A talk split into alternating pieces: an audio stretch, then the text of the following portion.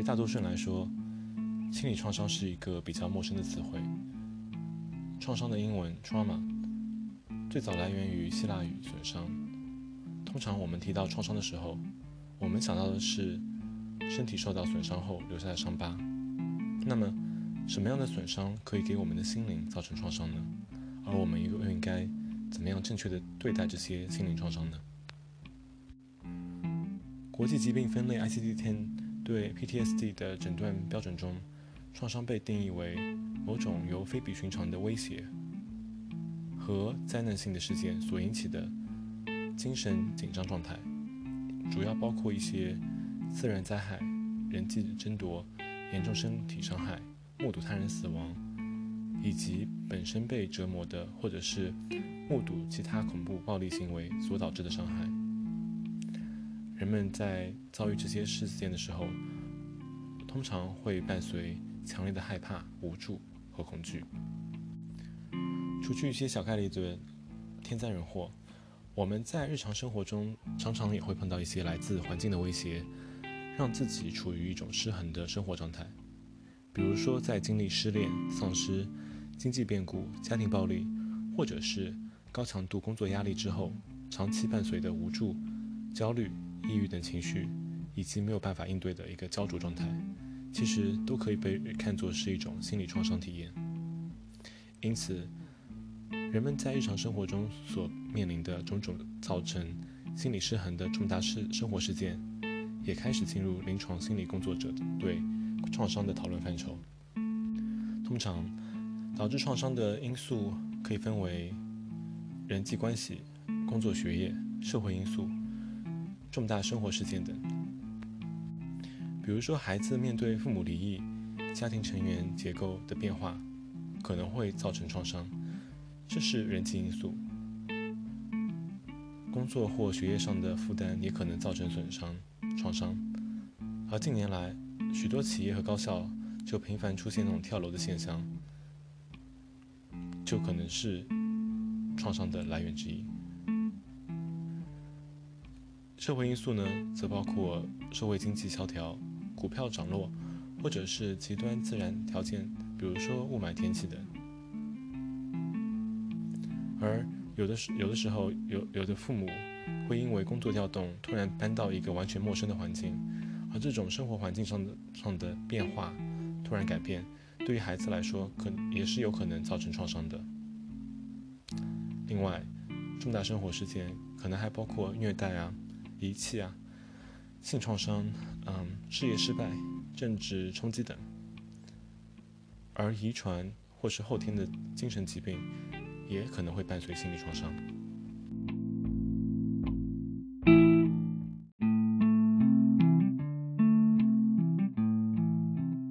那创伤到底是怎么发生的呢？在日常生活中，大多数的情况对于人来说都是稳定可控的。而对于那些突如其来的事件，人脑在对信息进行处理的时候，我们的海马体并没有办法从记忆当中搜索到过去的相关经验或者是资源，而这个时候呢，我们的应激系统就会采取一种战斗、逃跑、投降或僵住等一系列非常及时的反应。而通常在这个过程当中呢，我们是处于一个比较容易受到伤害的过程。的状态，这种状态呢，主要体现在嗯情绪、认知、躯体反应以及行为上这四个维度的症状。情绪上的侵入性症状主要表达为嗯害怕，一些创伤性的画面会不断的闪回，个体可能会因为反复梦到事发的情景，同时伴随当时的一个声音或气味，而创伤者呢，因此会陷入一种高唤醒、高警觉的状态。不信任、不安全感会增加，比较容易激动，有的时候会愤怒，有的时候会焦虑，有的时候可能会内疚，而他们的睡眠也会受到大大的影响。创伤发生的时候，人体也会进入一个紧张的状态，而典型的症状则表达为是头痛、血压升高、心跳加快，或者是嗯极度疲惫，有的时候。可能因为太过于痛苦，有些人可能会对这个事件本身会完全遗忘或者否认这事情发生了，但可能也会随着时间的经历慢慢恢复。从创伤持续时间进行划分，PTSD（Post-Traumatic Stress Disorder，创伤后应激障碍）它分为急性和慢性。急性的 PTSD 通常持续时间不会超过三个月，而超过三个月则会被认为是慢性的。而有些创伤它可能会延迟发作，延迟时间可以长达六个月及以上。在通常的情况下，创伤事件发生后四十八小时到一个月内出现的急性反应，我们称之为急性应激障碍 （ASD），也就是 Acute Stress Disorder。当然，我们也可以根据性质把创伤划分为一次性创伤和复合型创伤。一次性创伤通常发生在成年期之后，创伤持续时间较短，而复合型创伤呢？一般始于童年期，之后又反复发生。创伤的状态会随着时间的推移渗透到人的一个思维和行为模式当中，甚至会影响其价值观的形成。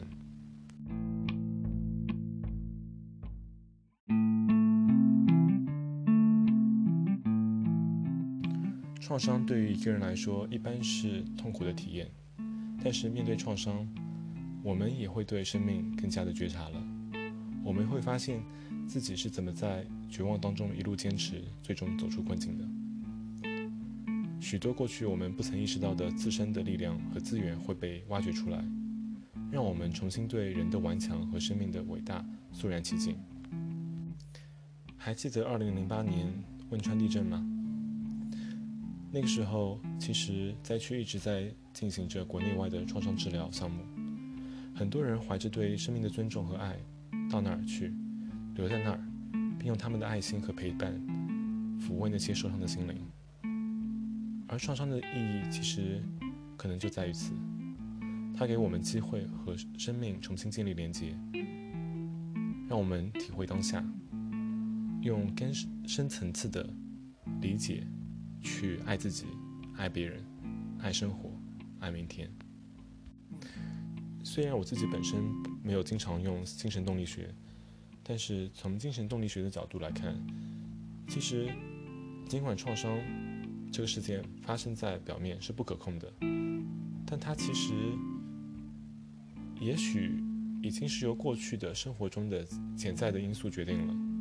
就比如说，一个过去非常拼命工作、各方面都表现优异的人，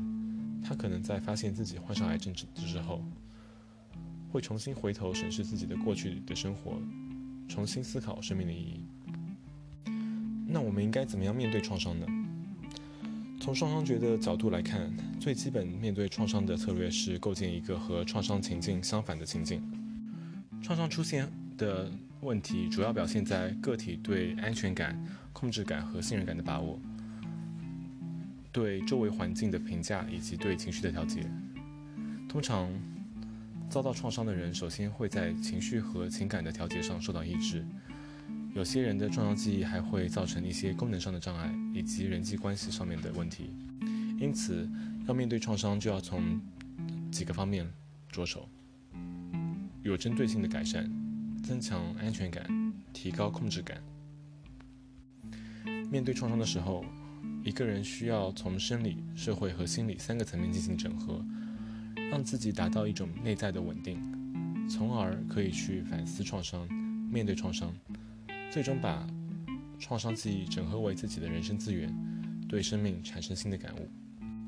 个体早年依恋关系可能会对一个人的创伤经历造成一定的影响。我这里用的是可能。如果早年依恋关系比较稳定，那么在未来生活中，即使遇到了一些创伤，大多也大多数的时候也是暂时的。个体在人际关系的能力发展较高，因此社会资源也会更强大。而在受到创伤的时候，恢复起来也相对比较容易一些。相反的，早年如果长期受到拒绝，造成一种不安全型的依赖关系，那这个个体的心智化程度可能发展比较不稳定。而且会长期处于一个紧张、焦虑的状态。在未来生活中呢，可能很容易被一些小的线索或者是引线而激活早年的创伤，从而会导致整个个体稳定性被打破，甚至会出现解离的状况。对于世界的不安全的认知，可能会逐步渗透，演变为一种稳定的价值观，让这个人很难再信任别人，与别人建立稳定的亲密关系。所以，通常来说，依恋客体关系有问题的人面对的创伤都是复合型的创伤，而心理咨询、心理治疗主要用的治疗办法就是使用稳定化技术和建立一个安全岛，而稳定是应对创伤最重要的基础。应对创伤最首要的是建立关系，之后就是从前面说到的生理。社会和心理三个方面建立稳定化。生理的稳定包括让自己身体处于一个相对比较放松的状态，来体验这现实感，让自己睡个好觉，沐浴按摩，或者仅仅躺在床上来感受自己的身体，这些都是建立生理稳定的有效的策略。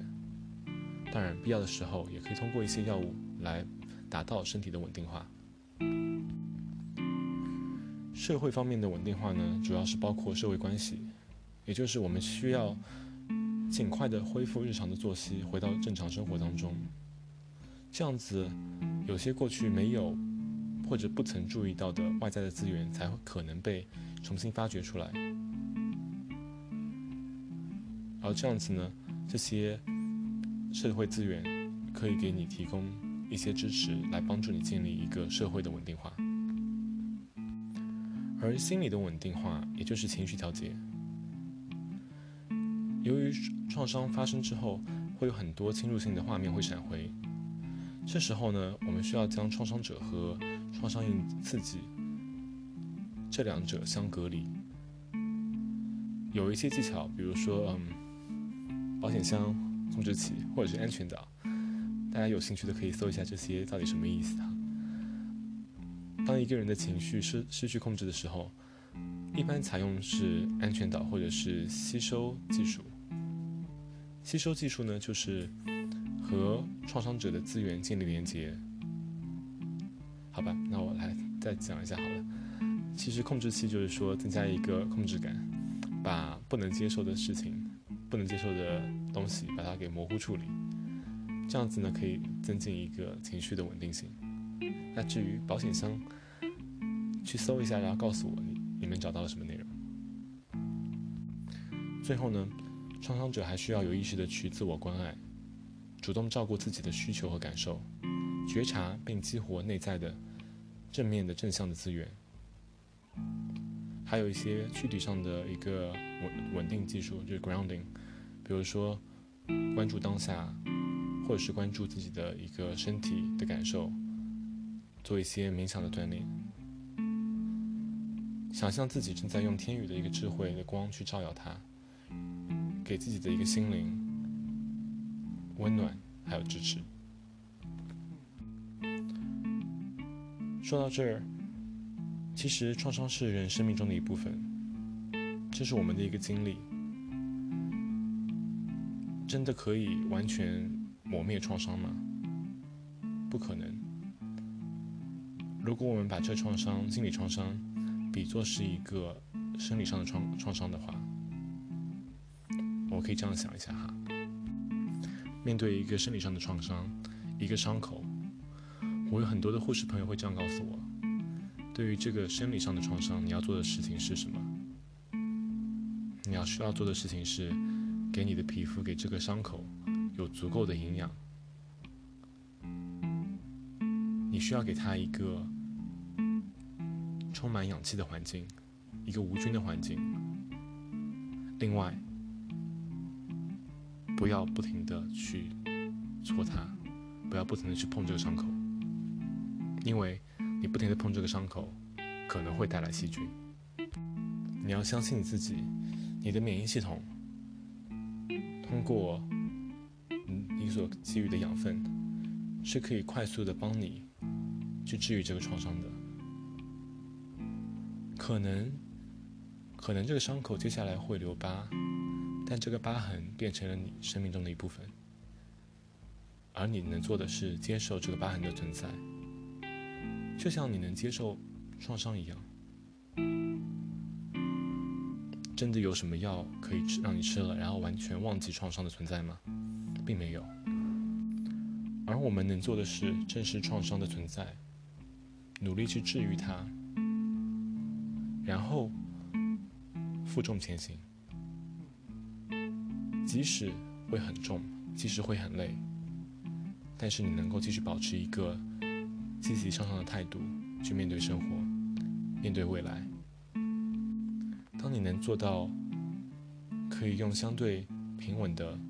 第三方的语气，把你这个创伤经历说出来的时候，其实我经常 跟我的来访者这么说：，当你能够真的这么做到的时候，其实你离完完全全治愈创伤已经不远了。那我们今天关于创伤这个话题就先聊到这儿。我是 Tim。一名心理咨询师和临床社工督导，我们下次再聊。